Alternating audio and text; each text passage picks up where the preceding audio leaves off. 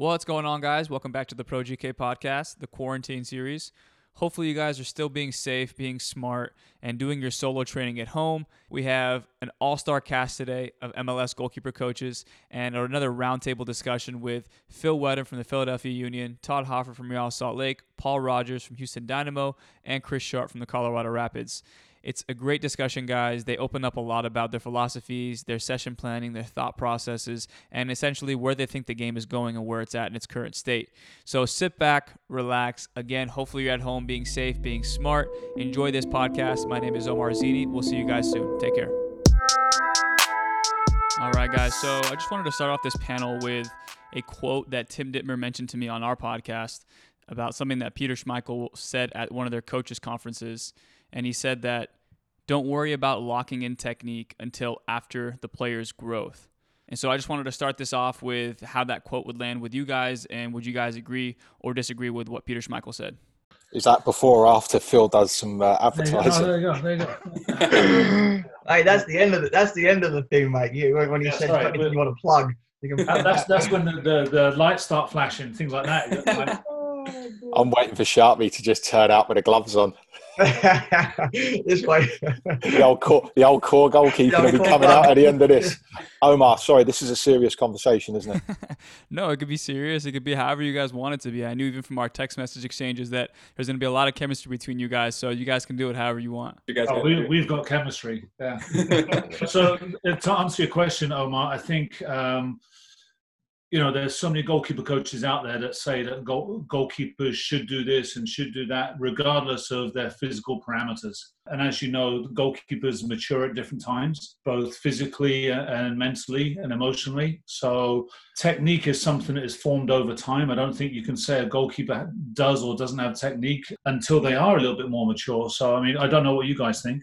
I mean, I would agree with that wholeheartedly. I think you know, you're there isn't, in, in my opinion, there's no cookie cutter technique. You know, and it, it all bases on hmm. that individual. You know, whether it's their their physical attributes or or whatever. You know, you look at somebody like a Peter Schmeichel, one of the best goalkeepers of all time, but he had a very unique style, a very unique technical ability. Same with you know Nicky Rimando, who I had here. You know, a very unique style based on his physical attributes. You know, a lot of those you might not exactly teach a young kid those exact things, but it worked for them. And, and I think you have to kind of take those attributes into account for, mm-hmm. for every different goalkeeper, as opposed to saying, okay, this is going to be the cookie cutter goalkeeper, and now I'm going to recreate the next cookie cutter, and now I'm going to recreate the next one. I think you got to take a lot of those different attributes into, into account every time. I think I, I agree with that, guys. But and I think too, in what Tim said, there comes a point as well. If you feel as a coach, you've got a young lad who is probably or has the potential to to push on to MLS or USL, there comes a point where I think that you have to look at their physical attributes and what they have and begin to start molding them in that that kind of realm as a goalkeeper. You know, you take Nicky Rimando, he's not going to be a dominant goalkeeper in the air, coming to collect things in the box. He's going to be more of your line goalkeeper and reactions and shot stopping, and obviously have the traits of his feet as well. And then you look at, you know, I've watched a bit of, of uh, Phil's goalkeeper with Andre, especially the game against LAFC. You know, he, he came and collected quite a few crosses. You know, he's a bigger, he's a longer, he's a more athletic goalkeeper. So I think that comes a point there where you have to start looking at those traits physically and then starting to mold them into that shape if you think they're going to progress forward into wh- whatever it is they're going to progress into. Paul, anything there? Yeah, I mean, going back to the question with what, what you're saying, uh, the quote from Schmeichel, I would just look at it the other way than what are you teaching them at a young age. If you're not going to work on technique, you can't work at a young age on the physical aspects. Right. What are you actually teaching them in training? I mean, of course, like uh, like Todd said, you're not going to do the nuances. There's very small nuances that obviously go on with technique, but you've got to teach in the teaching ages. I mean, when do we learn best? When do we learn a language? Um, in the young ages, right? That's that's it's proven that uh, up till about 12 year old is is the best time for you to learn things. Yeah. So you've got to get some teaching. In my opinion, you've got to get some teaching in at that point. Obviously, then you get you, you know you're going to become more individualized, like everyone's saying, because you don't know what the keeper's going to be. Funny enough, I was just talking to somebody yesterday about a goalkeeper who plays over in Motherwell, Gillespie, and English lad was released from Newcastle for being too small. So released from you know typical thing that goes on, gets released for being too small, walks back into Newcastle about five years later. He's six foot four, six foot five. So obviously you've got to work on something until you know he's going to be that. and the one thing you would say you would work on is technique. Yeah, I would agree. And I think, you know, sometimes us young coaches can, I think, get caught up in that mentality of, okay, I want my goalkeeper to be technically sound, really good in the bubble. So I'm going to prioritize that technique so that once they grow into their body, then we can start working on the tactical awareness. But the foundation of technique is already set.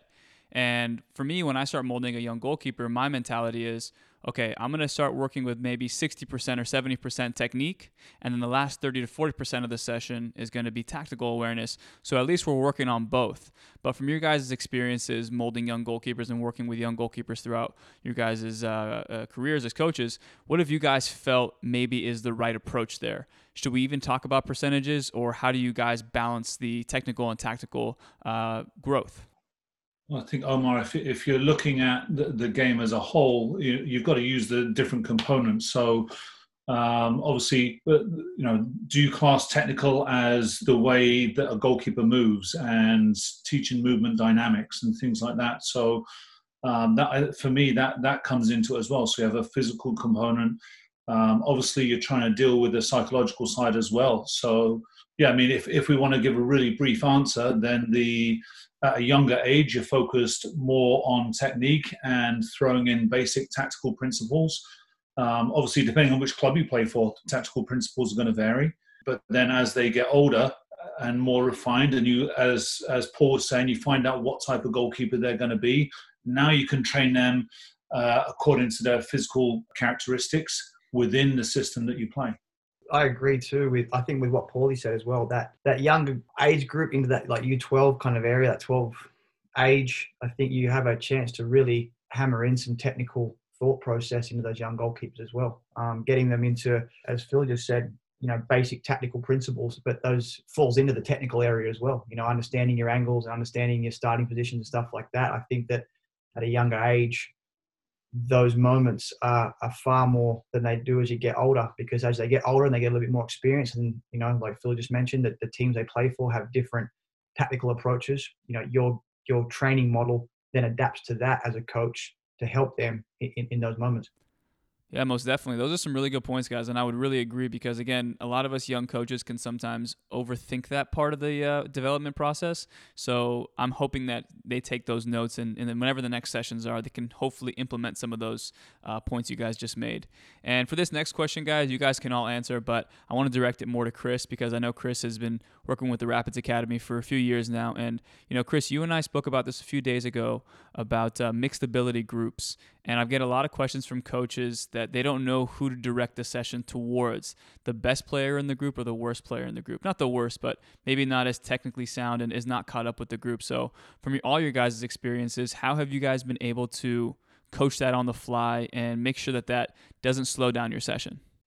I think it obviously goes back to Todd saying there that to the level you're at or the level you're coaching to, You know, for me, the DA, you know, we obviously grouped them in age groups. So it's the 15s and 19 to the 19s together and the 12s to the 14s. And you know the, the youngest group the youngest goalkeeper in those groups are always going to be the ones that are a little bit behind the other ones just naturally physically tactically technically just because of their age but for me you know we talked a lot about it in those podcasts and obviously size of groups and numbers in your groups but you build your sessions obviously whatever your your topic of the week looks like or what you're trying to achieve in that week uh, to, to, to the top goalkeeper and you know you find moments natural stoppages in your in your sessions and moments within your sessions where you can address the the younger or the weaker goalkeeper so to speak in, in that instance um, for certain things you know and, and for me personally you know it, it is working towards the the the higher level goalkeeper in the group and letting the younger guys kind of catch up. And i think it's a for me it, it's proven to be a quicker way of development for those guys. But in those those intimate sessions where you only have four five six seven goalkeepers in the da that i deal with you have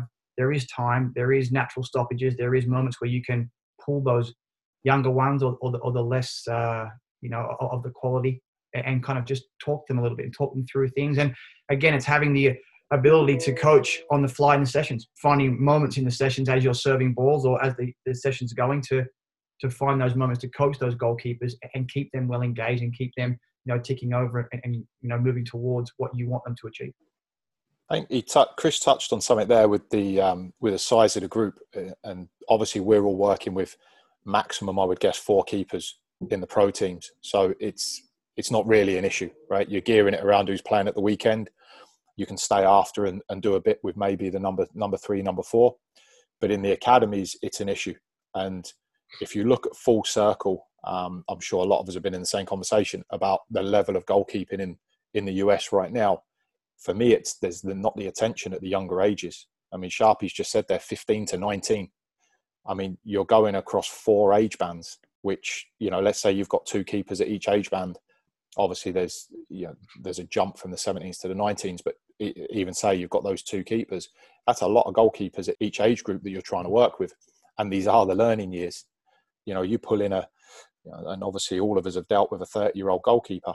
Can you make them better? Yeah, you can make them sharper. The reading of the game gets better.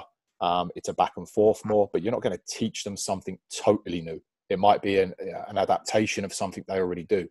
But with those young kids up to the 19s, or I would say even up to the 17s, they're really the years that you can you can drum into them.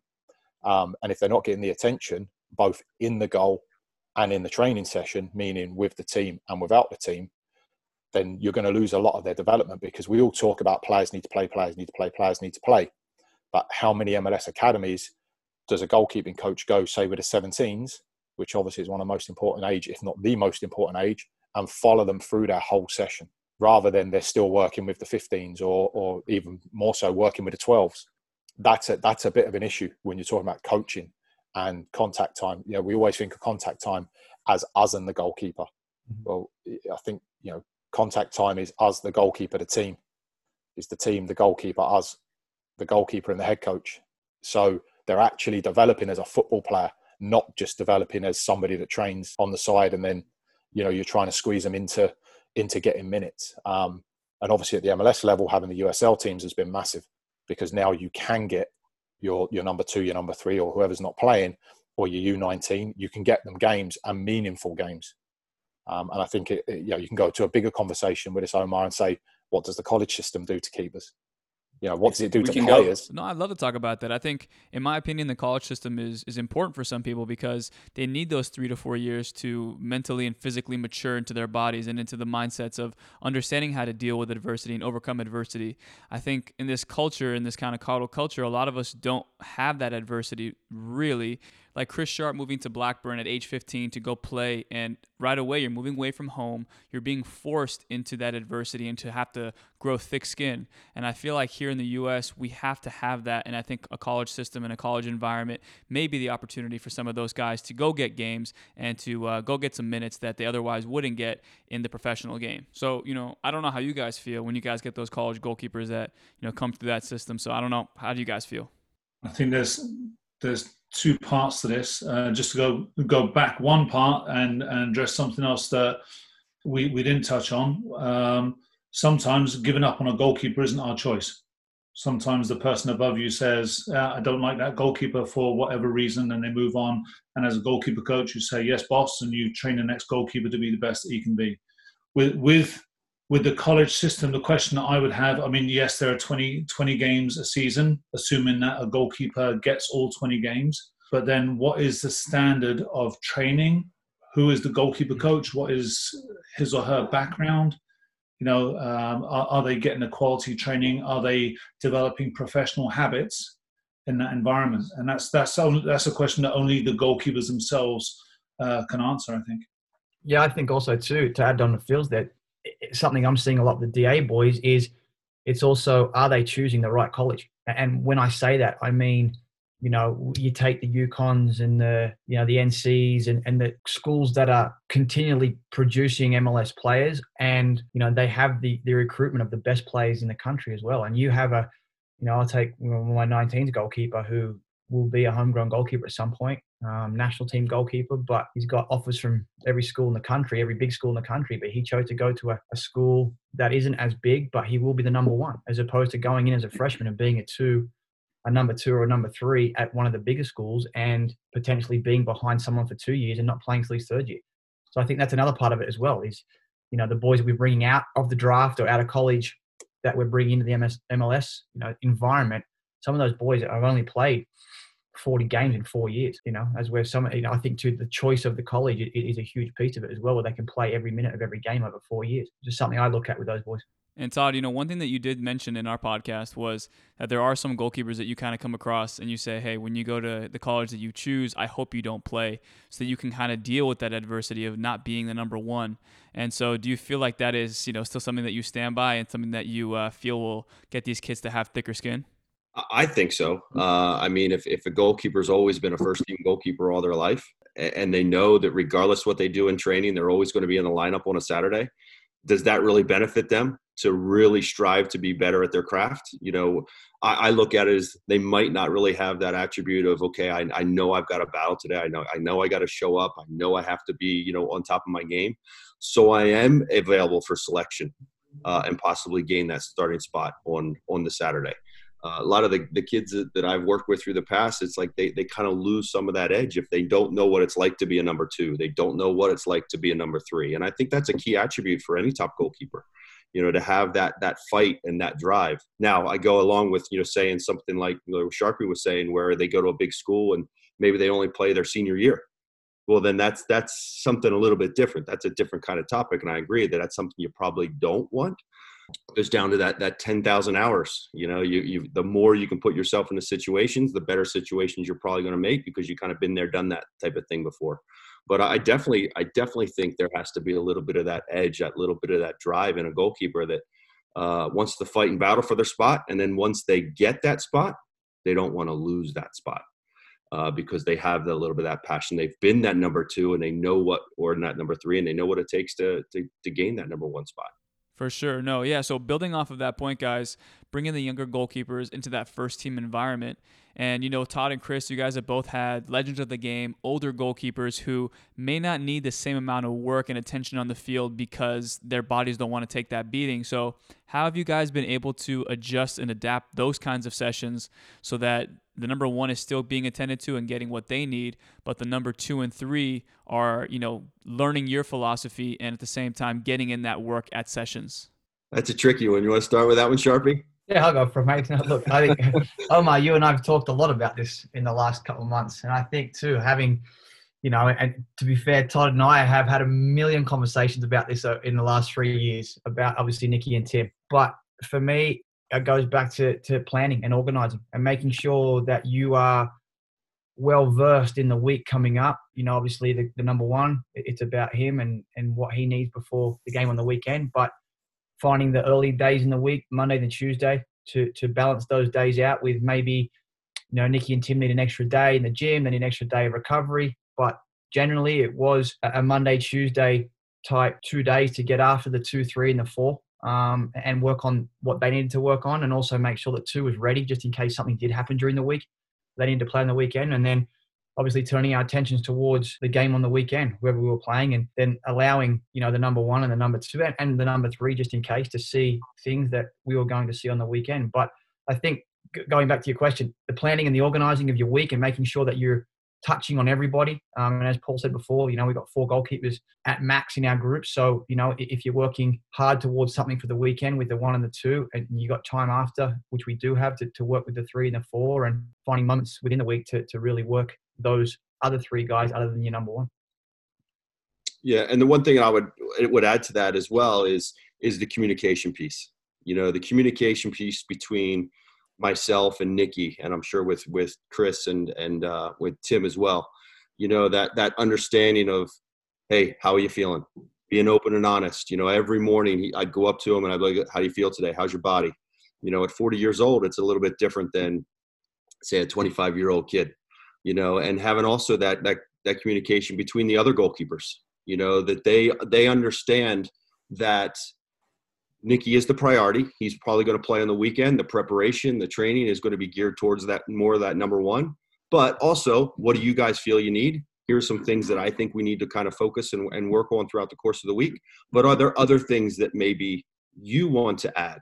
Uh, I feel that that's a that's a big one. That communication, you know, not just with with the older older senior goalkeeper, but with those younger goalkeepers as well. I'd probably give a little bit more leniency towards you know what we're going to do with with the older, more experienced goalkeeper than say a David Ochoa that's 18, 19 years old. I'm going to probably spoon feed a little bit more information that I feel we need as opposed to getting information from him. But still, I'm going to give him that that opportunity to speak, and I think that that that goes a long way with that communication of also building that trust, which we all have, have talked about, you know, in other podcasts and things that I've, I've listened to everybody else, you know, discuss of having that trust between coach and goalkeeper, you know, and I think that communication piece really builds that trust. For sure. And, and Phil, I kind of want to get to you on this topic of trust because, you know, you stepping into the first team now with Philadelphia Union, uh, you having to deal with new personalities, different goalkeepers, and they're having to deal with a new coach and kind of you guys' is meshing of philosophies and ideas and how you guys want to approach the game week and training week as well. And on a smaller scale, we have coaches who, let's say, are going from a high school level to a college level and they're going to step in with a new unit, new goalkeeper, and they have to develop that language and that trust between uh, the two units. So, how have you been able to? To step in and get the confidence of the guys and again build that trust within the group? Well, I, I, to be honest with you, I was sort of in the environment all last year as well. Um, not by title, but uh, multiple times a week I was in there. So I had a, a rapport with them anyway. Um, but when it sort of became official, if you like, uh, again, it comes down to communication. There was a lot of communication that happened before the season obviously uh, making myself available to them, discussing ideas, making sure we're all on the same page and all going towards uh, the same goal. And uh, you know, fortunately enough for me, um, they've all responded. And and up until this recent break, I thought uh, all three of our goalkeepers were playing quite well. So uh, no, I, it, it, really depends on the relationships. It's about relationships and trust. Uh, having an open mind on your end, your end of things. I mean, I've got an older goalkeeper as well here who's been in the league and has been a number one in the league.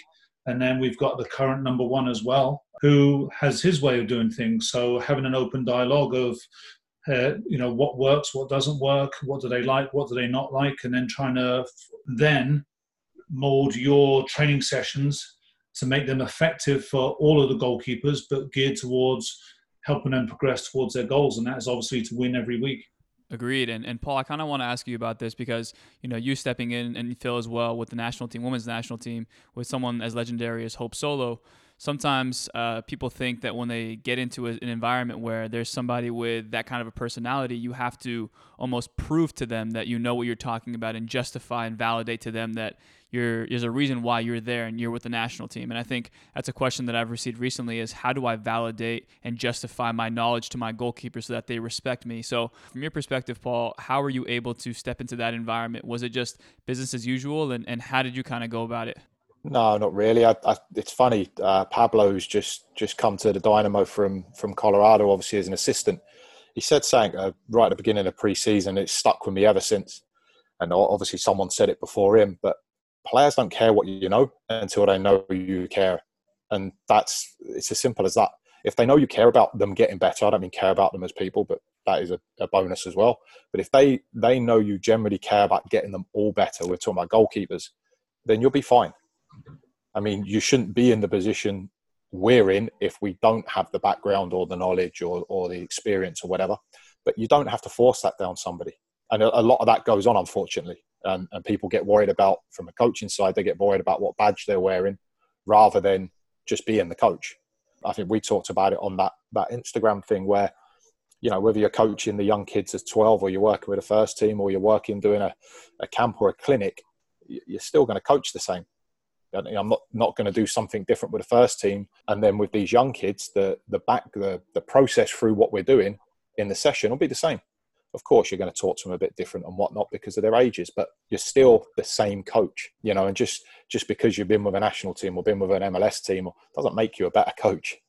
Like there, there's plenty of coaches. I think i said to you the the lad that i would say people use the word mentor no one would know. Nobody would know. Just a lad that lives in indiana american boy that i took to made my mind think but he, he didn't care what badge you wore but he was the same coach no matter what. So I don't think you go into it. I don't think you should go into an environment thinking, oh, I've got to prove myself. I would say the bigger one was, and probably the same for Phil as well. We came in to the MLS from the women's game, and I would say that's even bigger because obviously when you walk in, there's going to be players that are like, hang on, what's going on here? Rightly or wrongly, it, it happens. So I think that's the one where I look back now and think, what did I actually do? I don't think I did anything. I just came in and did my job. And then once the players know you care, it's no problem. You know, the, the, what you know will come out eventually. You don't need to force it down people's throats. And a lot of young coaches, for me, do that. using the buzzwords, you know, uh, copying sessions without really knowing the content. And we go back to content a lot. It's it's really having an understanding of coaching. It doesn't matter who you're with or where you are.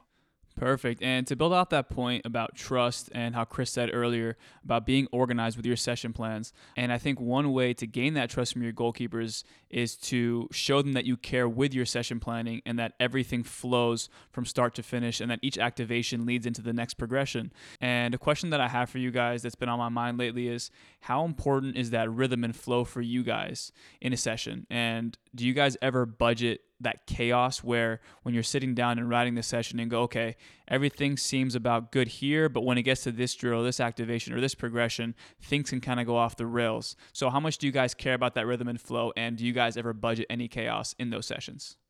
I think I think for me, rhythm in a session is everything. Especially, you know, and I don't know what the other guys get on a daily basis. I know, you know, especially now with Robin, I get quite a good amount of time in the mornings with the guys before they go with the team. You know, and I could get anywhere between 30 to 60 minutes, um, depending on what the team's working on the day and, you know, whether I take the boys out a little bit earlier, you know, but I think for me, finding a rhythm throughout our goalkeeper session is massively important, you know, and that's part of our jobs as coaches too, is to help them find a rhythm. And, you know, Phil just said it. He felt that his three goalkeepers coming into the break were in great form. I said it to you last week, Omar. I felt my four boys were in great form coming into the break, and you know they've been they've been playing well. They had a really good preseason, and I think a lot of it attribute to to having good flow and, and having good rhythm. And, you know, again, obviously the planning piece of it with, with the coaching staff as well in the position that we're in, making sure that, you know, we're working towards things that are going to help us on the weekend. But, you know, I heard, I heard Phil say something the other day in, in one of his podcasts that kind of resonated with me a little bit. He's talking about crosses and,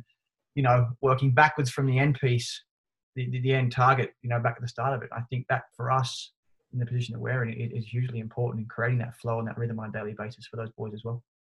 Yeah, and, and I know for myself, um, that, that flow and rhythm is, is, huge, and I know we all face the same sort of sort of uh, I don't I would guess to say not so fun scenarios where the outfield players you, you're playing on a 30 minutes that all of a sudden at the 30 minute mark that's when the goalkeepers are going to begin to integrate, and next thing you know now it's 40 minutes, now it's maybe 45 minutes, and you got a little bit of that 10 you know five to ten minutes of maybe some downtime if you only plan for say a 30 minute session so i know for myself i always give myself buffer exercises mm-hmm. so I'll, if i know that i'm going to have a window of about 30 minutes before the we're going to join in with the outfield players i might build sessions for about 40 minutes because we all know it they're never really on time you know in, in a perfect world they are going for 30 minutes. I've got a 30 minute session. Boom, all of a sudden, a 30 minute mark, we all integrate and it's smooth and it doesn't always happen that way. You know, most times there's always a little bit, you know, they get stuck on something. And next thing you know, if I'm only working on that 30 minutes, now of a sudden they go to 40 minutes, there's a 10 minute window. And what happens to their rhythm? Their rhythm is broke. And now of a sudden they're integrating and it, it kind of falls to pieces. So I know for myself, I always build a little bit extra in sessions so if they do go a little bit over, again, going back to that rhythm and flow, it doesn't break their rhythm and flow. And as soon as they call us, boom, they're right in, and now we're joining. So that's something the way I do. I'm not sure if you guys do something similar, but I know it's always a problem here uh, or any other club I've always been with. You know, you always have, you know, you know in an ideal world, that the, the times always don't mesh of when they need us and when our sessions are going to come come to an end. Paulie, you're awfully quiet down there, mate. I, am actually. I was thinking about. Uh, so it's funny. A funny story. I don't know if I should tell it, but I will tell it. So I was uh, Tottenham are training, right? Uh, Tony Parks is a goalkeeping coach. Harry Redknapp's the gaffer. Uh, I think the goalkeepers at the time were Cudicini, Gomes, and they had the young lad that ended up going on loan everywhere. Anyway, this would have been probably mid 2000s. So watching the session and with the goalkeepers, and they, they're on the second field, and all of a sudden one of the, uh, one of Harry's assistants come up. I think it was uh, it might have been Clive Allen comes up and he waves over and he's like, "Goalkeepers, goalkeepers." Parks he doesn't move, doesn't even budge, and I'm like, "All right, just carried on watching." Next minute, uh, what's his name? Bond Bond comes up, screaming across, and a, a few choice words. I don't know who this is going to, so I won't repeat it. We need the we need the two goalkeepers. And Parks he turns around and throws some unbelievable abuse back at him and basically says, we planned for whatever 45 minutes this is 32 minutes. You'll get them at 45 minutes. I don't come into your session. So this is going on over the, the whole length of the field. And I'm stood there just watching the keepers are peeing themselves. Do you know what I mean? Anyway, it goes on and eventually Parksy at 45 minutes or whatever the number was, the time was, sends over a goalkeeper. Uh, at the end of the session, all hell broke loose. It was unbelievable. And, and I always thought to myself, could I do it? Could I stand there in the middle of a section and just tell the gaffer, no chance, no. you ain't having them? Um, and it was just very interesting. I mean, obviously I wouldn't do it, but the uh, it was a, it was an interesting situation because you know Parksy was already at the club. Harry Redknapp came in, um, and that's what he said. Because I asked him afterwards, and he was very open. He did obviously a fantastic coach, Tony Parks, and he and he went through everything with it. He said, "Well, you know, we're we're paid professionals doing our job as well. And if you roll this back around to what you're asking about young coaches and and and whatnot, I think one of the big things for me is the bit on the field is like clockwork. That's the easy part. It's the work off the field that people don't see that we do. That to make that bit clockwork and easy on the field, it's the stuff off the field, like like we're all talking about. You're planning your sessions, jotting it down, however you store it, whether you film your sessions, working from, you know, what's the objective this season for each keeper? What's the objective this this six months, this this month, this week, this day? Um, international break when you maybe get a bit more time to work with somebody. What's your objective then? And they're going to be different for each of them, right? You've got whatever your three, four keepers, and this is where you can make sure you're touching on everything that's needed for each of the keepers. That's I say the difficult part, but that's the organization, that's the professional part that I think a lot of people that want to be goalkeeping coaches and coaches in general, it's not just goalkeeping, they they don't seem to look at and they think it's oh you're on the field for an hour and a half or whatever it is a day and then your feet are up. It definitely is not that. I mean, this even in this break, and I'm I've talked to Phil a fair bit as well. But all of a sudden, it's like almost the first week was like oh, I've got time to get stuff done. I can get everything documented. I can go through bits I haven't gone through because, unfortunately, for, I'm sure it's the same for all of us in the MLS. We don't have goalkeeping scouts. We don't have goalkeeping ana- analysts. We don't have someone input in our sessions when we come back in off the field. So, in the MLS, although we're trying to do the same as everyone else around the world, where we're talking the big four leagues, where we're talking about South America, Latin America, we don't have those resources. Yeah, we have great stadium. Our training facilities are getting better. We have players are earning good money now uh, coaches are earning good money now, but there's some resources we just don't have. So there's a lot of that that people don't see, which comes into how to become a, for me, a professional coach rather than just a coach.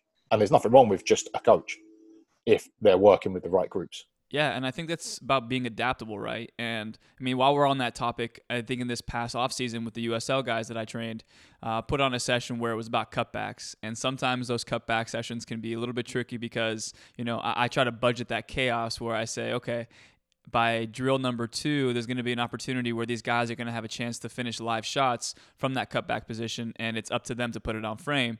And unfortunately, one of the goalkeepers that went in, they kept missing the frame, missing the frame. And finally, after probably the eighth or ninth shot that they missed on frame, he had enough. And he and I got into this shouting match about, you know, how the session wasn't doing him any good.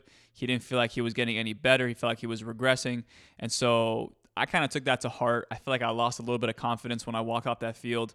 I drove home and felt really just not good about the way I designed the session and maybe I could have done things differently. So for for you guys, have you guys ever had a bad session and how did you guys recover from that? And also another question that I've been getting that is, you know, alluded to this as well is uh, paralysis by analysis. And I think a lot of us younger coaches are trying to put on this like perfect session together and sometimes that can be a lot of weight to carry because a perfect session is very hard to come by. So I guess my two questions are: Have you guys ever had a bad session, and how did you recover from that? And also, to with the perfect session, putting on a perfect session, any feedback for coaches that are currently going through that kind of phase? Omar, we've all had sessions that don't go the way you, uh, we, sessions, exercises, uh, a bad serve. You know, strikers don't hit the target every time they take a shot. You know, so isolating the movements is one thing. Is is that goalkeeper prepared and ready to make a save? Should it be on net? When you when you talk and going back to the other question a little bit as well about chaos, the, the game is chaos, right? So your training needs to replicate that, and that, that should be the end point or as close to before the players actually go and join the rest of the team anyway, uh, and that's where the real chaos begins. But I mean, as as a coach, it, it very rarely, very rarely ends up being the way that you you don't walk off the field every day and say, "Oh, that was a great session." Uh, if you're like me, you actually go out there and you say afterwards, "How could I have done that better?" You know, that didn't go the way I wanted it to, or what can I do? With the the boss wants them five minutes early. Are they prepared to step in and face the chaos? So, really, you got to take a look at this and say, uh, as a coach, how can I make myself better? What would I do next time? Document it, watch the video. Paul, as Paul said, a lot of sessions are videoed. Um, whether you show that video or not is totally up to you. But look at it yourself and and assess. Like I, I share videos with lots of different people to get their input because as a, as a coach, you're always looking to say, well, how can I make this more relevant to the game? And often, sometimes it comes from a discussion with one of the goalkeepers as well. And again, there's that relationship and trust factor. Yeah, Omar. I mean, uh, there's yeah, everyone has bad sessions, but the there's times I go out with a topic and then I go back and think about what we talked about as a group, and nothing was about the topic. Right. It was all about maybe some movement, yep. positioning, where it relates to the game. But we're actually not talking about what I'd set out to accomplish. Now, you're still getting a session in. I mean, as long as you're not trying to do, you know, for me, I mean, not not to make fun of anybody or belittle anything, but I'm quite specific that I won't do certain things that are out there as trends right now. And I try to keep it closer to being in the goal, around the six, around the 18, around 25 yards. But it doesn't mean it's going to go the way you want it to. And I'll take it back even to a different environment. We run a couple of free sessions here for goalkeepers up to, I think it's up to 16 years old. And when I mean we get a lot of keepers, we get like 100, 120 keepers, and it's free session and Jason's working with me, Brenton's working, all the boys are working. There was about three years ago, I had a, did a session, and obviously I'm overseeing it and I'm setting it up, and it was the worst session I've ever run in my life. And when I mean, and you, if you talk to Jason, ask him, he'll, he'll piss himself listening to this. For a year, I didn't shut up about it. Like it, I just didn't shut up about it. Like this one session, it actually ate away at me because my inability to put on what I said I would and manage the staff, which the whole thing was a disaster from top to bottom. And Jay's going, ah, no, no, it looked good from the outside, looked good from the outside. I'm like, no, it was crap. And it really did. It stuck with me. That's never happened in the pro game or in the international game. For some reason, you always feel you get something out of it, right? I mean, and, and the truth is, you're going in with a team anyway. And like Phil said, we go into shooting activities. I mean, I used to do it a lot when I first came to the Dynamo. I would count ones on target out loud to try and obviously one to spur the forwards on a little bit, also to get into the other coaches a little bit. You know, I'd be like, all right, we've been going for three minutes, two on target, going to do well on Saturday. You know, and one, it puts more pressure on the keepers because then if they, you know, the forwards put four or five in on a spin, it's coming on me, and goalkeepers might not thank you for that. But for you, you can't. It's not going to go the way you want because it's the game of football. You know, who can account for Tim Flowers making a mark in the middle of his goal scooping down to pick the ball up and it going over his shoulder, or Pepe Reina having it hit a beach ball. I mean, they, they, they're outlandish things that go on in the game, right? But you, you, you can't plan for those things. All you can do is plan your session and try and execute it. And, and at the end, you just got to assess it in every way you can. And at the pro level, you can ask the players. I used to ask Joe Willis all the time. I'd be like, what did you think of that? What did you think of that? And there's a couple of times when he's just shaking his head at me. I'm like, all right, well, we won't do that one again. So you, have got to have that, but that's all about going back to the communication that Todd's talking about, the respect, going backwards and forwards. It's not about being their friend. It's about them knowing you're putting on or trying to put on what's going to make them better come the weekend. I, I just double something that Paul said there at the beginning. Um, you know, so many times you put on a session with a specific plan, and then when you walk away from the session, at the end of the session, the, the, the plan will have worked, but the thought process and the conversation throughout the session with your goalkeepers will be completely of something different than what you wanted it to be. You know, you're talking about uh, shots through traffic or whatever you might be seeing on the weekend, and you end up talking about movement and depth, things like that, that spark different conversation with your goalkeepers that you're actually thinking about when you put the session together, which I think is fantastic personally. You know, and then you, you take a little bit of it and take away from it. The other piece of it too, and, and you know, Paul makes a great point here I'll take Tim. Tim was a great example. There were sessions that we put on across four years where once every two weeks he would say, Sharpie, I want that session today. like that'll be the don't change anything, replicate the exact same session because he felt it is what he needed in that week, you know. And, and like Todd said about managing the, the older guys, that you know, having that communication and that openness for them to come to me and say, hey, you know, he'll stick his head around the corner in the morning and say, hey, Sharpie, whatever you've got on the books today, wipe it. I want this. Great, no problems at all, because he felt that's what he needed to prepare for that game on the weekend. And I think those moments are massive learning moments for all of us. Uh, no, I mean the only thing I would, you know, back up with what Sharpie just said is, you know, being I had Nikki was very similar to, to Timmy. When I'm putting together a, an exercise or something, there was many times, you know, I would give say Nikki an option. So maybe we were I had it set out to be a half volley or a ball off the floor or whatever, and I would ask him, "Hey, what do you feel? What type of service do you think you need from this type of exercise? You know, this is the exercise I'd like I want to put on.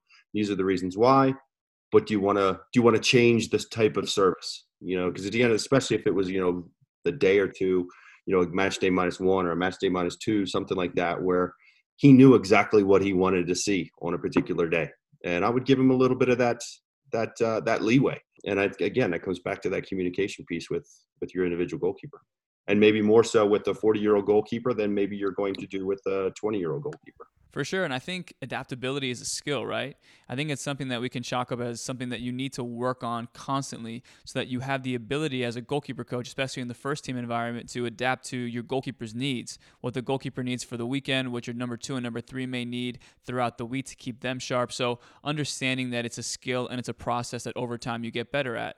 And one thing that Chris and I actually were texting about a few days ago was that as important as it is for us to remind our goalkeepers to continuously add tools to their toolbox, toolbox, it's just as important for us goalkeeper coaches to constantly be adding new tools to our toolbox as well.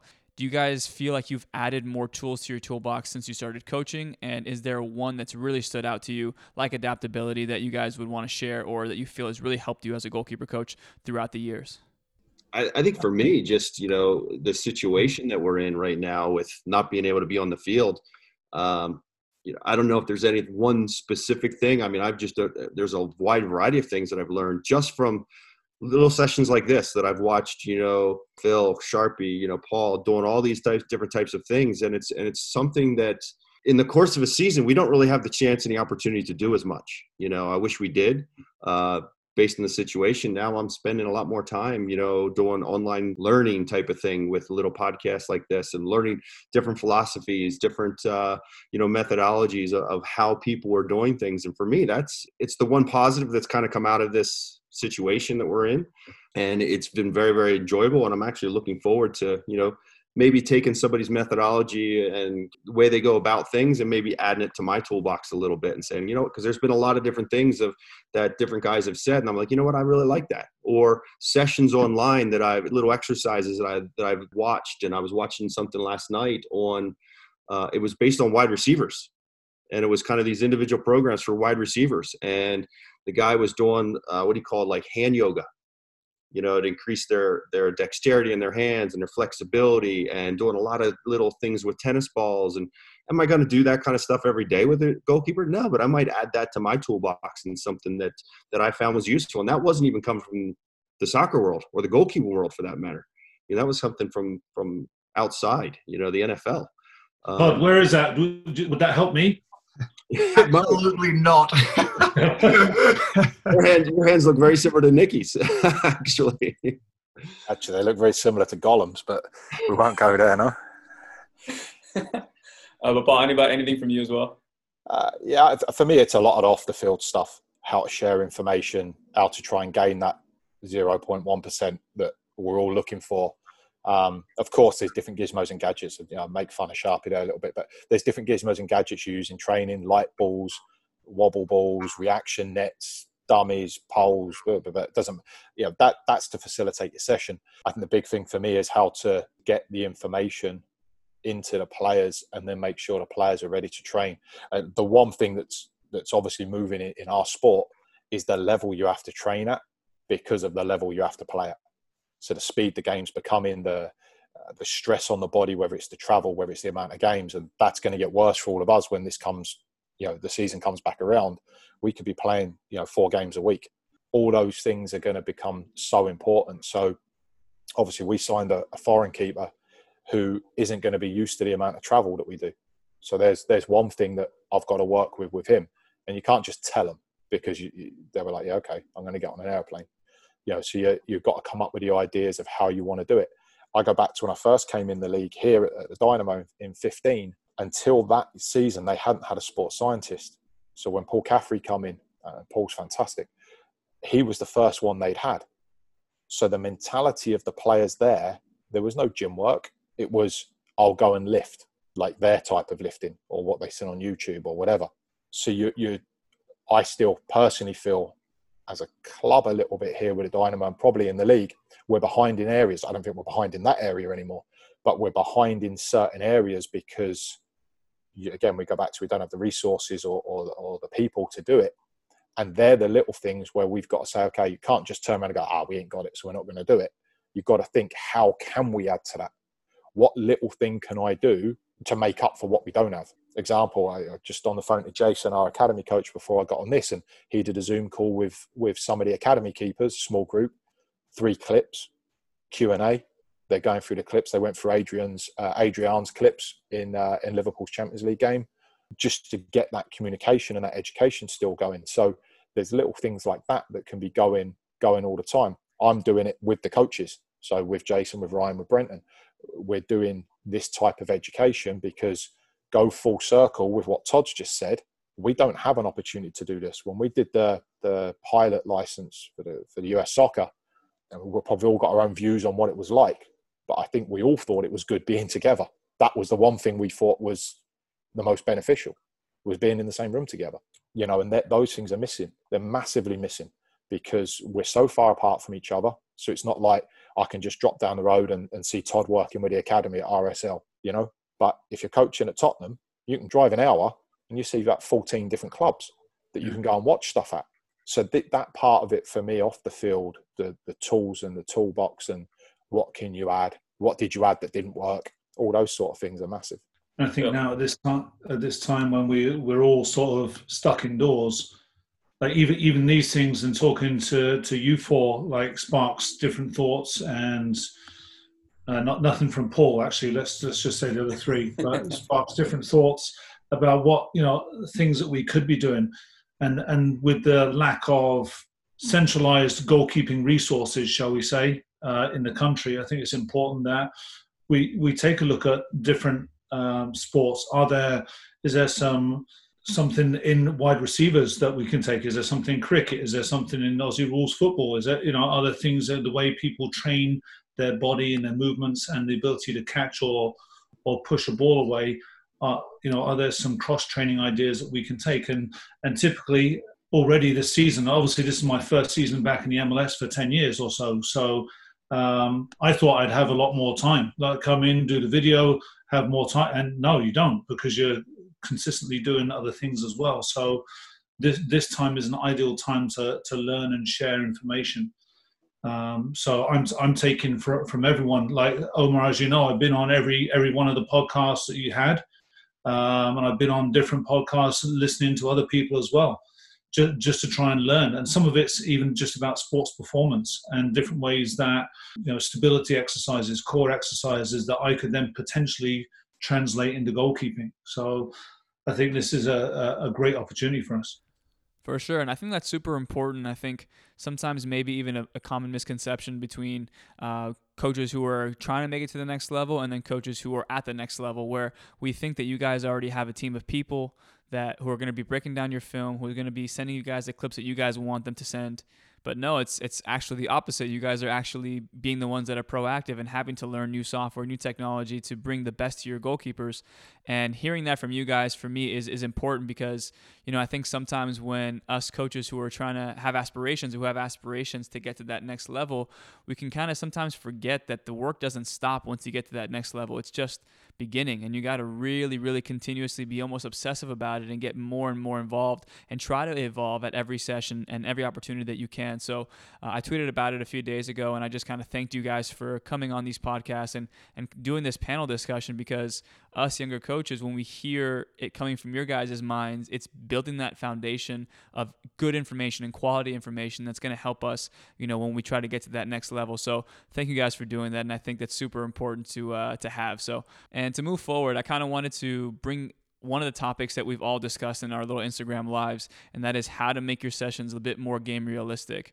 And I know, Phil, you and I discussed this uh, on, on your podcast, and I actually made a graphic about it and talking about the kind of reverse engineer and how you kind of go about putting your sessions together to make them more realistic. So, Phil, are there any key components that you would suggest coaches to really hone in on when they're trying to make their sessions more game realistic? Well, for me, I start at the big picture. You know, uh, what does the game look like? What is the situations that the games are, are presenting? And then how do I chunk it down from there and build not not only on a certain topic, but build to where that topic might be might be part of the the end product. Um, sometimes, obviously, as coaches, we design our practices sometimes in correlation with the team. So, if the, if the team is working on, say, playing against a team that is weak in the flanks, you're looking to serve the box and attack the box uh, and we're working on on one v ones, that doesn't really correlate. So, you know, sometimes we do that correlation, but for me, I, I take the the big picture. What does the end picture look like, and then take it back and try and design a session from there that will prepare the goalkeepers to go into that environment. Yeah, I'll I'll jump on that. I, I, I agree with Phil completely. You know, for my guys, you know, on a Sunday or a Monday prior to the, the following weekend's games, they, they will receive video from me. I'm what they're going to look like, whether it's the front four, front five of the opposition. Um, you know, their set attacking patterns and, you know, what we're going to see. We're going to see crosses, we're going to see cutbacks, we're going to see, you know, shots from distance. We're going to see a, a 10 that likes to, you know, try and thread balls through um, and then kind of build back from that piece of it, from what they're going to see from the, from the game day backwards th- through the week. So, you know, and again, similarly, like what Phil's saying there too, you know, you're looking at what our team's going to be doing also to try and counteract what they're doing. So, there's a balance in that as well. But I think from from the starting from the end picture and working your way back to where you are in your session planning at the beginning, I think it, it is very important. I think we also all still have uh, individual development pieces that we want to hit as well with our goalkeepers, and you've got to make sure you get that piece in. And sometimes, sometimes that does mean that you don't necessarily get the you don't get to work on crosses because hey this is our you know it's uh, whatever day of the week it is that you had planned to do something else and it's important for your goalkeeper to progress in a certain area. But you know for the most part for the most part i think we followed a, a similar pattern. Todd, anything? I agree wholeheartedly with every everybody saying here. You know the only thing that i can really add that's something that i do again and it kind of goes to that that communication piece again is when i get the session plan together every morning when they come into their locker, the session plan is is in their locker. So they actually get a chance to see what we're going to be doing. So for me, it's it's I want them to kind of know a little bit of what we're doing. So when we get out to the field, we're not taking as much time to maybe explain the exercise. Everything's drawn up. Everything from phase one all the way to phase whatever before we integrate is all mapped out on the field and all set. And we're just going from one set to the next, to the next, to the next and it's not so much okay now we're done with that phase now we're going in here and i got to explain it. They kind of see everything. So i think for me that's that's very important. I want them to kind of know a little bit. Plus it, it creates some of that dialogue of this is what we're doing this is why we're doing it. Uh, this is where this exercise is coming from from the game that we're going to be seeing on the weekend. Uh, and it just gives them a little bit of an idea of what we're going to be doing. Well i'm sure i think everyone's covered everything but if you want to add in. No i think everyone's touched on the on the pieces that that we all we all go through on a daily basis, weekly basis. All right, and building off session plans, I kind of want to discuss, you know, the academy system and what are the levels of importance and what are you guys prioritizing for them? Because you know, with goalkeeping, there's so many different categories. You know, shot stopping, crossing, distribution, one v ones, and you know, how do you guys rank them in terms of importance? And I know, Chris, you work with the uh, Rapids Academy. What is it, four times a week? So when you're working with them, and I know there's periodization and, and all that, but is there a ranking of importance based off of the level that you're coaching at or what the scouting report uh, or what the team style of play is? So can you guys kind of elaborate on that? I'll kick that off. Uh, for me, with the older group in, in the DA, I try and follow a similar format to what I do with the first team. And it's purely because, you know, we'll have two, one, maybe two of the goalkeepers of the 19s or 17s in with us at some point during the week just to obviously know, as Paul mentioned earlier, we have a, a, USL team down the road now, so our number three goes down there majority of the week to play. But yes, you've got to find times during that week to to balance the learning process for them as well. Um, we'll try and spend one of those nights if we can for part of it in the classroom, looking at film from their weekend as well, um, which I think is very important for their learning and, and their tactical side of it also. But it is trying to follow for me in the, in the culture that I've built at the club is trying to follow a similar pattern to what the first team is doing, especially for those 15 through 19s boys.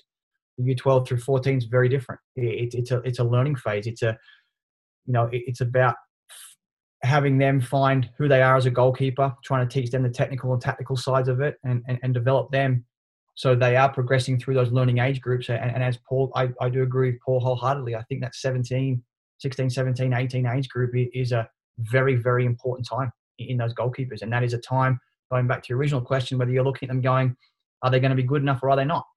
And the person above you saying yes or no. But I think for me, it's following a, a general pattern for the first team to give them an idea of how, how we, we work, especially that we're in a club that's got you know, first team, an academy, and a USL. So that that's just my approach to it throughout the club. And Paul, how have you and Jason kind of worked through that uh, with the academy and through the first team? Yeah, I mean, we we just did a presentation actually on it. I, am not sure if I can share it or not because I think the lad sells it. Um, but the uh, basically about that, the how we structure a day is exactly the same. I'm not saying it's the same content, but it's exactly the same. So if a if a 15 year old ends up training with us, there's no shock. You know how the session progresses from the activation with CAF um, where there's a little bit of strength work there into the session and then how the session flows doesn't change whether it's the academy the first team or, or usl uh, with ryan down there now and the same with our week where our weeks are different because of the off day uh, we're, we're, typically we're off now on a monday the academy for whatever reason are off on a thursday so it, there's got to be a little bit of balance to that but the low medium high the low high days all of that stuff is the same our academy are now in the G5 units as well from Catapult. So even data changing. I mean, we're in the sevens, but it's it's all yeah, six one half dozen the other. All of that's the same. How they go through films the same. So everything is mirrored throughout the club, and that was the big thing. And let me tell you, it's taken time to get to do that. And the introduction of Ryan down at RGV has really helped that as well because a lot of it's based off of what we do. It's not someone doing it for us you know we've got to edit our own training video edit obviously our own game video do our own analysis etc etc but we're keeping it exactly the same to make it easier for for the player really. It's not it's not about us. It's actually more work but it's easier for the player to move through them and using like terminologies the same um, stuff like that. So do you have anything else? I mean, for me, uh, I mean, we've we've got a unique situation here. We got a first team, we got a USL team, and we have the academy all under one roof which is awesome. So at any point, you know, an academy kid can jump into the first team training uh, or a Monarchs training or vice versa. So I know one thing that we have here is we we have uh, an evaluation after every training session. So whether they're a first team goalkeeper, they're a Monarchs goalkeeper, or they're an academy goalkeeper, they're all going to get a, a daily evaluation from whatever coach they're they're at. So if, for example, if an academy kid comes and trains with the Monarchs, Mirza, who is our USL goalkeeper coach, will do that evaluation. If they're coming in with me, then I'll do it, and vice versa. And then everybody is evaluated on the same criteria. So with the MLS or the standard is like say MLS All Star all the way to an average academy goalkeeper. So it gives us a little bit of an idea of kind of where they are on a consistent basis. So regardless of who they're training with, whether they're training with the first team, the Monarchs, or or the academy. Uh, so then we can take a young academy kid and say maybe look at their mentality and over the course of say a three month span and we're hoping that it's not having a lot of peaks and valleys it's somewhat consistent but then we can compare them to say a Zac MacMath and Andrew Putna a more experienced goalkeeper and say look this is kind of where their levels are in a consistent three month span this is kind of where yours are so um, that's worked really, really well for us. It does add a lot more work for all of us because we're constantly evaluating, you know, and taking notes all the time uh, and adding to their IDPs on a, on a pretty much a daily basis. Uh, but that's one way that we can kind of compare goalkeepers as well from from the three different levels that we have under our roof. All right, guys. So we're just crossing over the hour mark here, and I have a few more questions, and I'll get you guys out of here. But one question that's been on my mind for a while is, you know, sometimes I go watch first team sessions, and when I watch them, I pay really close attention to the starting goalkeeper and then how they compare to the backup goalkeeper, and then how the backup goalkeeper compares to the third option. And I'm just watching for those key little differences, whether it's catching the ball in the bubble or who has better uh, handling or better parrying ability or better judgment on crosses or decision making. So, For you guys and your experiences, have you guys ever had those situations where you're having to make a marginal decision because such a fine margin between the starter and the backup?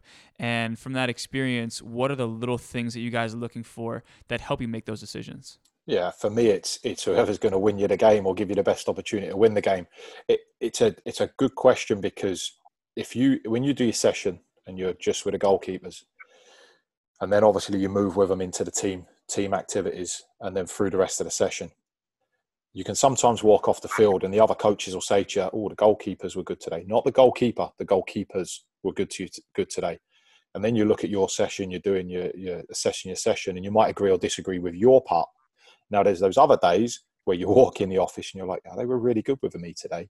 And the coach turns around and goes what the hell was he doing? In their part. And the truth is, that's the part that matters.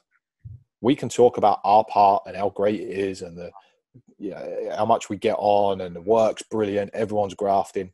But if they don't then do it when they shift into yeah, building out the back, shooting, 4v4s, 1v1s, 11v11s, 8v8s, if they don't do it then, it doesn't matter. And, and the, the decision, I've always, me personally, if a coach says to me, who's going to play, Sharpie or Phil, I will give my answer and I'll give my reasons. And I won't waver because you're making that decision every day. Every day you're saying to yourself, right, if we have to play tomorrow, it's him. If we have to play tomorrow, it's him. And I've done the same wherever I've been in college, international, pro, youth, doesn't matter. I've always been the same. Um, and I won't waver. I'll get in the argument. That's one thing with a head coach. I'm happy to argue all day long. However, head coach turns around and says, right, I want you want to play Chris. I want to play Phil. Fine. I've made my point. Clearly, it's not an argument. It's a point, and I've backed it up with why. You cho- you've chose to go with the other one. No problem. It's all it's all out there now. And if if that goalkeeper doesn't do well, I'm not going to come back into the gaffer and go, oh, by the way, good decision. You, you just don't do it because you're part of a team as well as a goalkeeping coach. Um, and at the end of the day, they're not your players. You know, a lot of a lot of coaches say what are your goalkeepers doing? They're not my goalkeepers.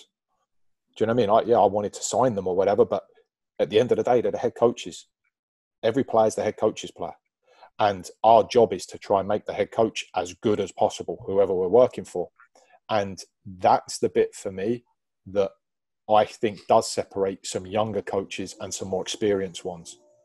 Because I've obviously been in some situations with off the field drama that's come onto the field with the national team and with the Dynamo, where these these questions are legit questions, and the coach is looking at you saying, "Make a decision and live and die by your decision." By the way, but for me as a coach, if you're talking to young coaches, they've got to be able to stick to what they believe in. Of course, adapt, and you and you're going to change over time.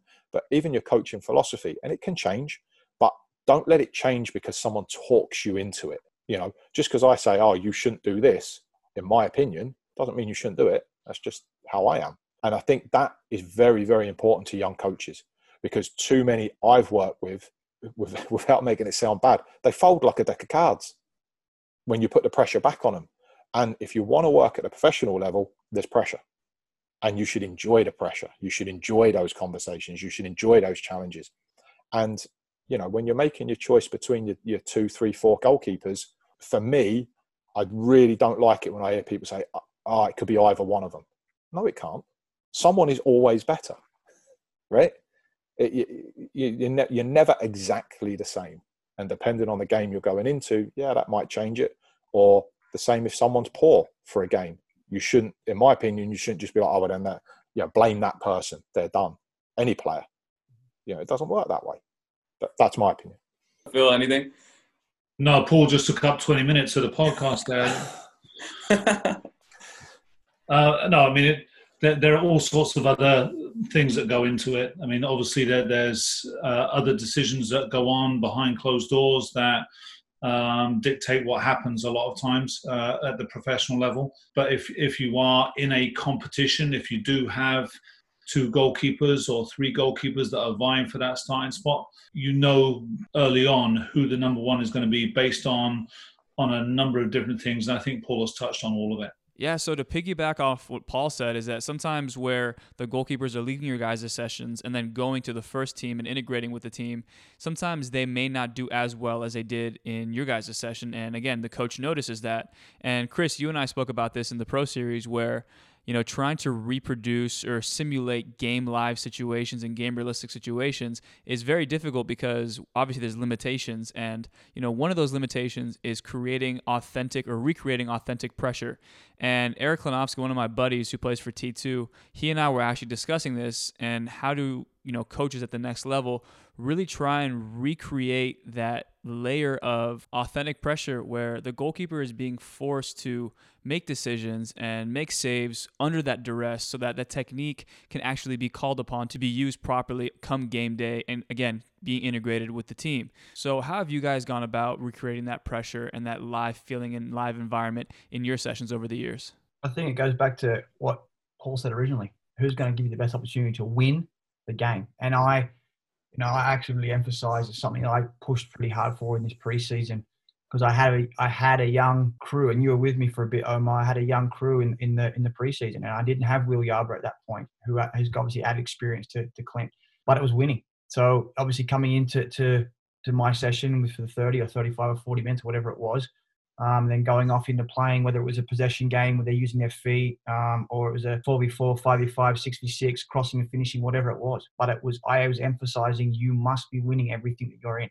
And it, when it's leaving me and it's going to, to the team environment, you know, I'm, I'm going to, we've got three goalkeepers. The one who wins the small sided games, the one that stays, you know, or, or whatever it looks like. It, it's, it's a, it's a creating a winning, a pressure and winning environment every day. So they are taking that into the weekend games. And, I think for me, obviously it depends on the level you're at. And it goes back to what Paulie said, but who is going to give you that best option to win a football game on a weekend that I think comes from every day. And that pressure for me just put on them by making sure that when they're in a crossing and finishing session or a small sided session or a possession session where the target's at the end and they're using their feet, that their team is the absolute best team in any given moment on any given day. And that for me is pressure out alone because like you said, you walk back in the office after and the boss looks at you and goes, XYZ, he was very, very good today. And again, he won the games. And the next day, again, he won the game. It becomes a, a tangible piece of, of evidence for, on a daily basis. So I think for me, the pressure part of it is winning on, on a, at our level is winning every day. Winning for me is number one. And that is what's going to be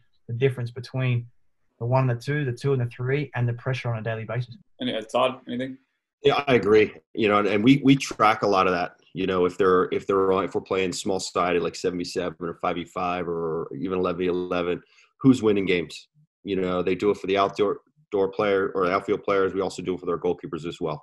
You know, I think that's a that's a key component because if all of a sudden you're looking, you think that uh, the player you think should be playing on the Saturday now has lost every small sided, every large sided game throughout the course of the week is that really the one that you really want to go to battle for you on, on the Saturday? So I think keeping that competitive kind of cauldron, so to speak, uh, of who is winning games and who's competing and who's battling on a daily basis is very, very important. You know, it goes along in your, your decision on who's going to wear the number one jersey on the weekend.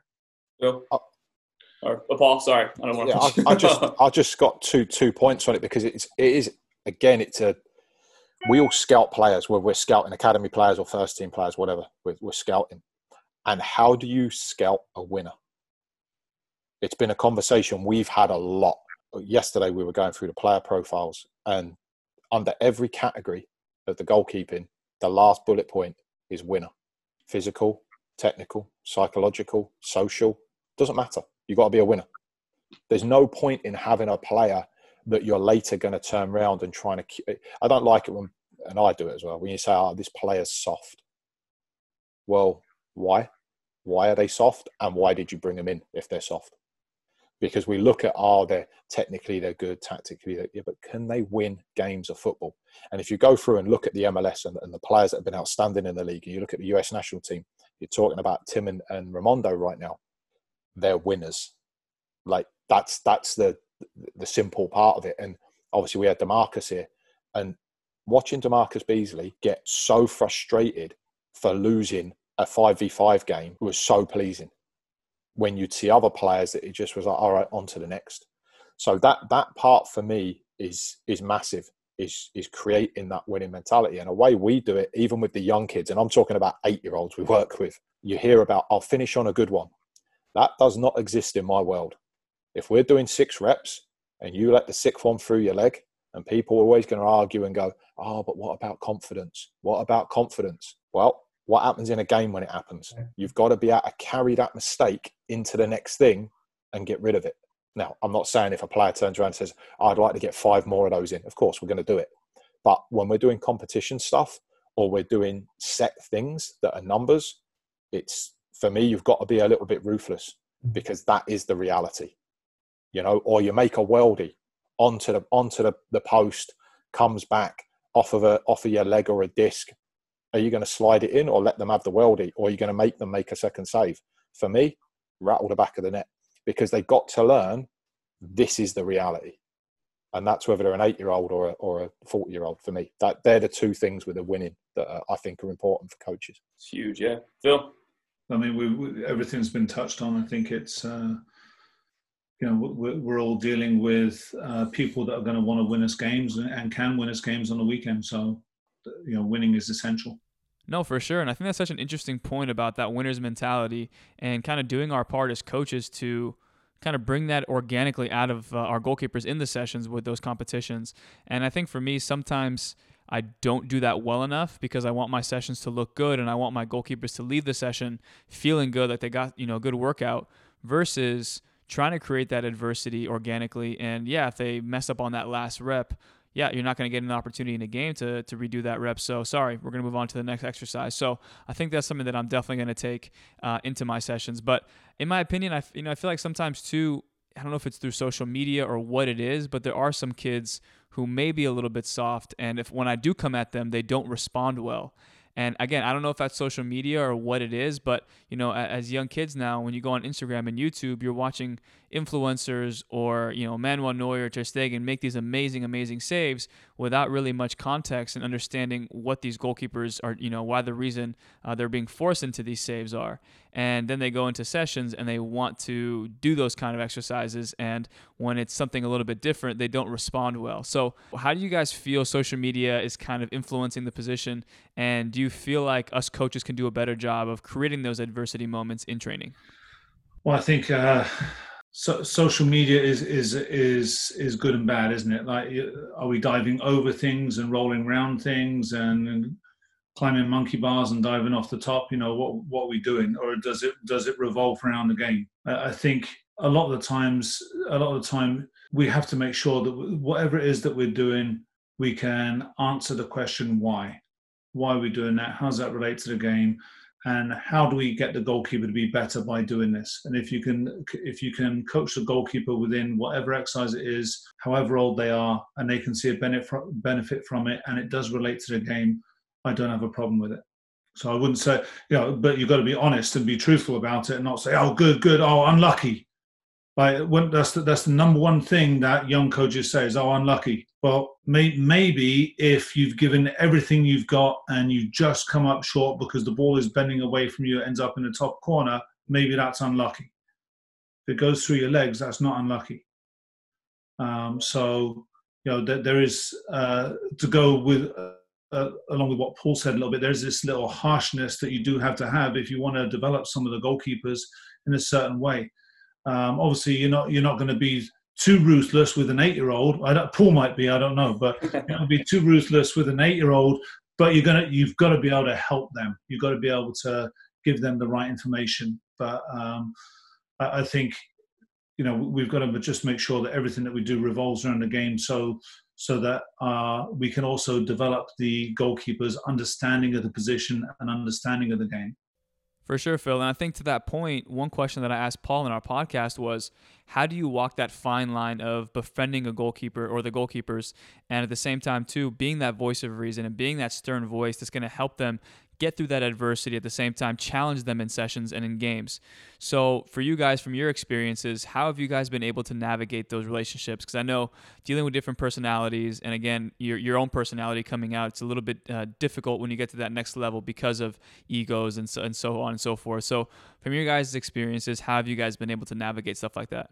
I think I think that's where yeah, I probably wish I had a psychology degree because I think it's uh, to some extent, if you're a, any coach at any level, you you've got to be a bit of a psychologist. You got to understand the psyche of the the individual players that you're working with.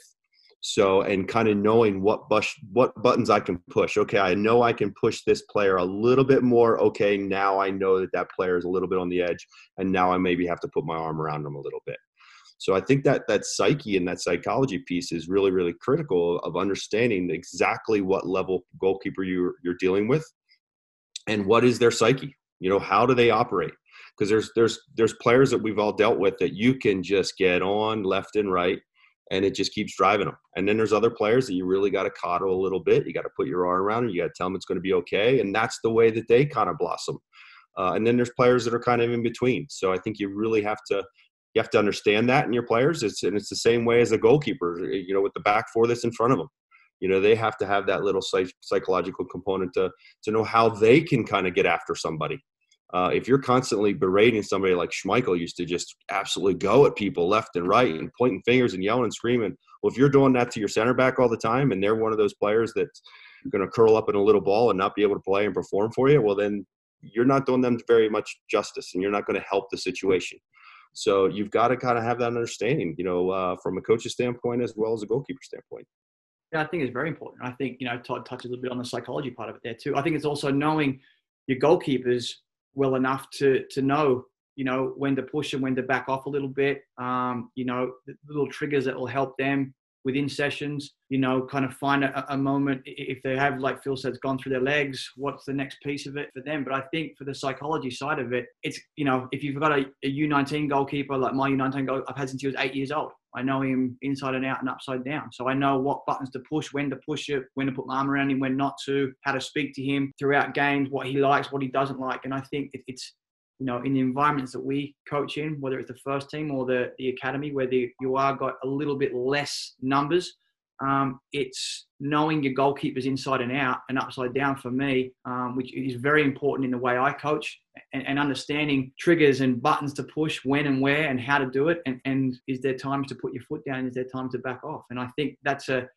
a learning process for us as coaches. I think it's a very much a learning process for them as goalkeepers as well. Um, you know, and I think for me, going back to your original question about the current generation. I think, like Paul said, there has to be a bit of a ruthlessness thought process in us as coaches, a bit of truthfulness, so to speak, when it isn't unlucky. You know, you have to tell them why they're doing it, why it was incorrect, why they did well, whatever it looks like, um, good or bad.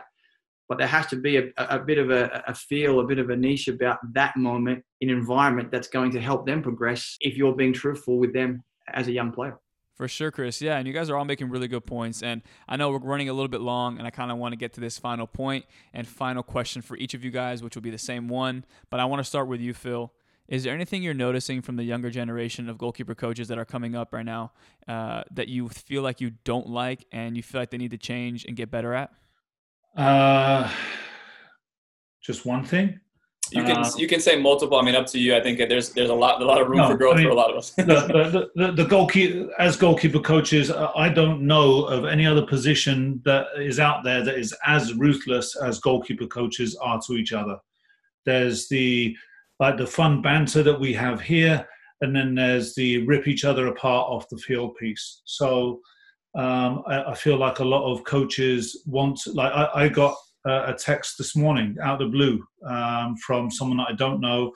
Really want to coach at the highest level. How do I get there? Like they want, everyone wants an immediate jump. They want an immediate um, uh, opportunity. You know, uh, you you got to you got to put in the work. You've you've got to do these things. It's not showing up on the field with a bag of balls for an hour, collecting sixty bucks from each kid and then leaving. That's not goalkeeper coaching. So you know putting in the time. And sometimes that means taking a step back. Sometimes that means not coaching at the highest level for a while and to, to, prove yourself. So prove yourself. That's that's the number one thing. Don't expect an immediate jump. Prove yourself uh, and go through it. Uh, you know take those steps to hone in on your coaching to develop your philosophies. And the other one is let's try and stay away from what, what the sexy thing is at the time. So blocking.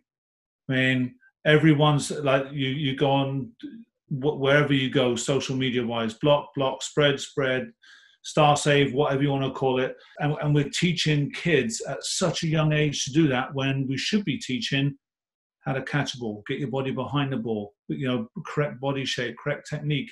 Those saves are emergency saves, but they've been sensationalized by by social media, as you said before. So, so two things for me would be, you know, earn your stripes, so to speak, and try and stick to the game, not necessarily what the next fad is, the next trend. Paul. Yeah, I mean, I, I don't know a lot of up and coming goalkeeping coaches. If I'm honest, I've kind of come out of that loop a little bit of of being around a lot of, of different coaches.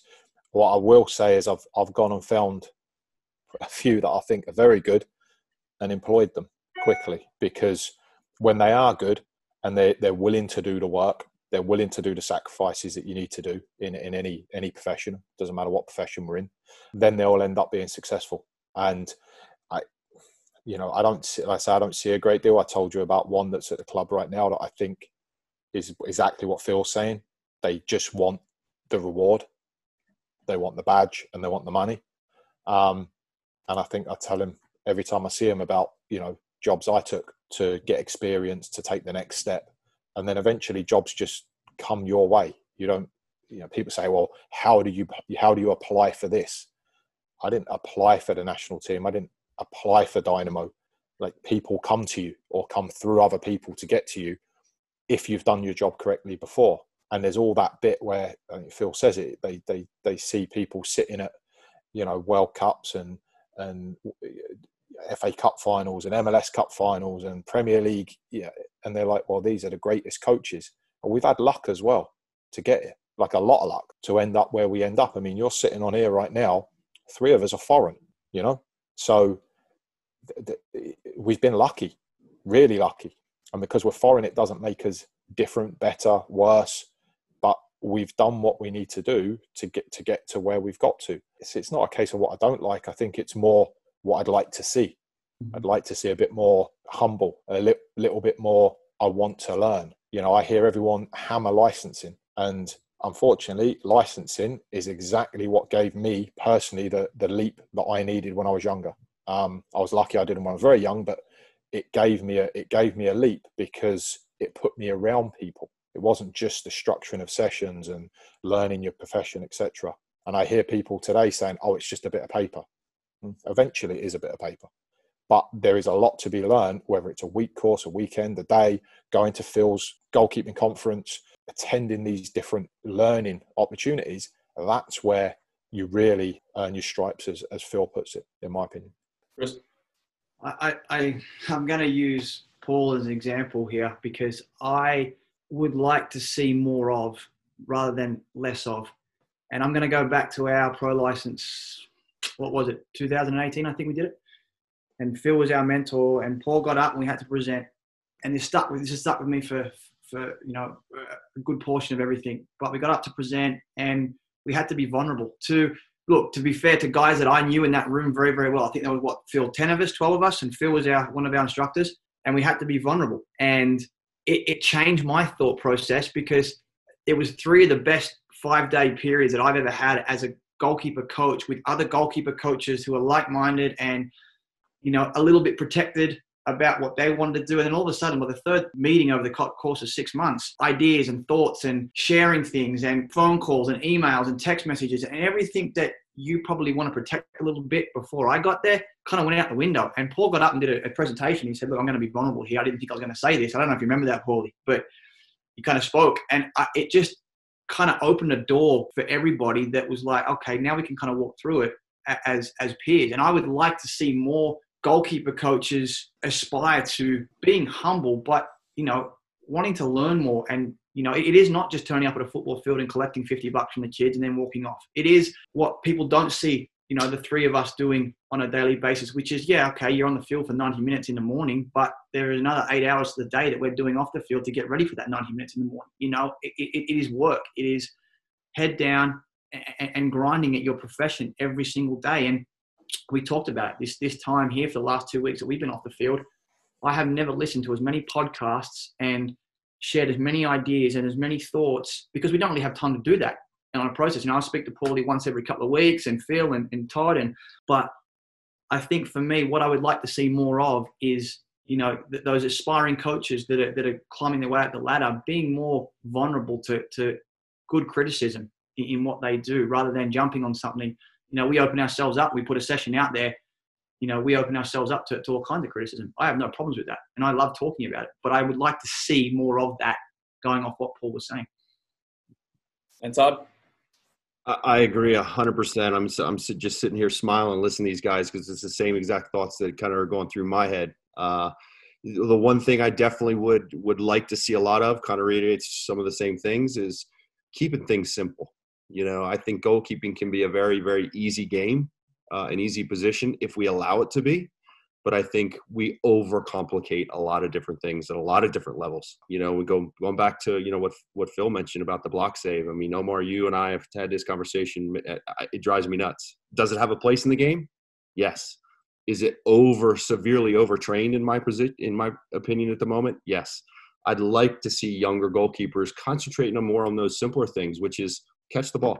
You know, at the end of the day, it's all about moving your feet and and catching the ball you know and i think we've kind of got a little bit away from that uh you know i'm not sure about elsewhere throughout the course of the world you know these other three would would have a, a better idea of that but i know in this country so to speak it's definitely gotten away from from the what i call the nuts and bolts. Move your feet catch the ball. So on top of everything else they have also said i think that is definitely something i think we need to really kind of get back on track track with in this country. Omar, one, one, yes. one, one thing you've got to you've you can stress to to coaches is there is more goalkeeping coaches in this country than there is anywhere in the world, or people doing the profession or trying the profession or or, or building to become coaches. Universities have them, youth clubs have them, private ones all over the place. So it's the one thing that other places lack is people wanting to do it. Well, that's not an issue here. There's a lot of people that want to do it the problem is guidance to the different levels, right? If you want to be great at being a youth team goalkeeping coach, you want to be great at being a you know camp environment, which there's nothing wrong with camps. Camps are fantastic things. It's knowing where you fit in in the pyramid, so to speak, at a given time. And because you're in the pyramid at one spot, at another time you could be in the pyramid at another spot. And that's the part that we've all hammered onto, and I know Phil more than any of us has hammered onto US soccer, that there isn't anything. We have our academy kids go online and take the FA online goalkeeping.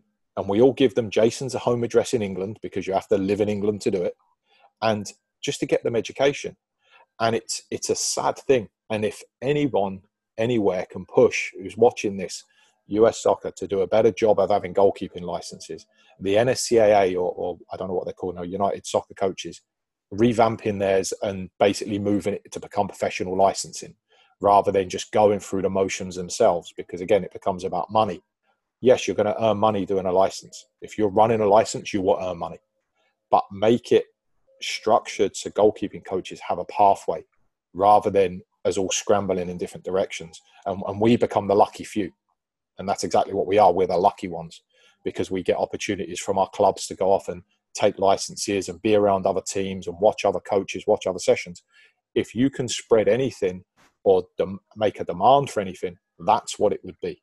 In my in my opinion, that's what's needed for not just coaching to become even better, but for the goalkeepers to become even better. Because at the end of the day, if you have good coaches, good goalkeepers, and, and the want to do it, you'll you'll end up with better players. Agreed, and I think that's the for me that's the biggest reason why I do what I do and, and try to create this platform for you for you guys because I know that the curriculum or like with U.S. Soccer, it's very difficult to move up the ranks as a coach because of you know the lack of from United Soccer coaches, lack of you know licensing and things like that. So having you guys being able to just share your ideas with just honest thoughts. I honestly haven't met. It, it still surprised me. I, I told I told Sharp when I first met him. I said, Chris, you know, when I watch you on social media, sometimes I just I didn't get like the the full idea of you. I just have this mentality that MLS coaches or pro coaches they they have an ego about them. And when I met him, he couldn't have been even couldn't have been the nicest guy. Phil too, nicest guy. Todd, even nicer. You guys have all been Paul as well. You guys have all been so open. You're totally out of that one. yeah, yeah, what's going on there? Left out of that conversation, didn't I? yeah, but, but uh, you guys have all been very welcoming and open to share your ideas. And I think for that next generation, it's important for me to put your guys' faces out there and your guys' ideas and thought processes and the importance of sharing and, and creating that environment where it's not about you as the goalkeeper coach, but it's about goalkeeping in the United States and how we can improve that. And the bigger picture for us needs to be at the forefront of the discussion. So thank you guys for coming on. I know it's some crazy times, and hopefully things get back to normal quick so we can kind of watch you guys back on the weekends because God knows we need to watch something on the weekend and, and see you guys back out there would make everybody a lot happier. So thank Anyone you guys. know any good Netflix shows? Uh, Tiger King. no, no, no, no, no, no. Very interesting. But yes, uh, if, if also to you guys, I don't know about the IGCC, Phil, what's what's going on with that yet, but if you wanted to update everybody with that. Uh, not at the moment. Okay. Uh, uh, you know, obviously there's there's things that are way way out of my control. Uh, I'd love to see it happen. Uh, it's not looking very likely this year, uh, okay. or, or, in June, I should say. Okay. Uh, looking at a potential different date. Perfect. Well, well, I'll continue to update people based off of what you tell me. But thank you guys so much. Again, go do your stuff. I know you guys got plenty of work to do. And yeah, we'll talk soon, guys. Take care. Thank you. Thanks, guys.